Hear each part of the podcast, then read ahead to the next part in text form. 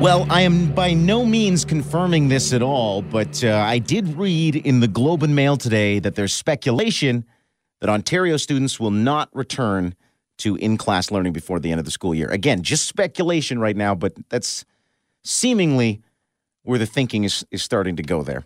And I'll tell you what, if the government isn't going to teach the kids, then I guess we're going to have to leave it to Weaver.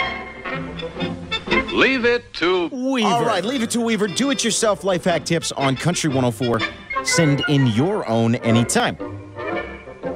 Now, here's a tip for the kids who aren't in class but actually want to learn.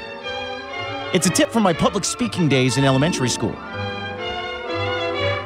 When you're making a speech or presenting to your class, or heck, your work too for parents listening, or if you're hosting something on Zoom, it can be pretty easy to lose your spot on your cue cards, right?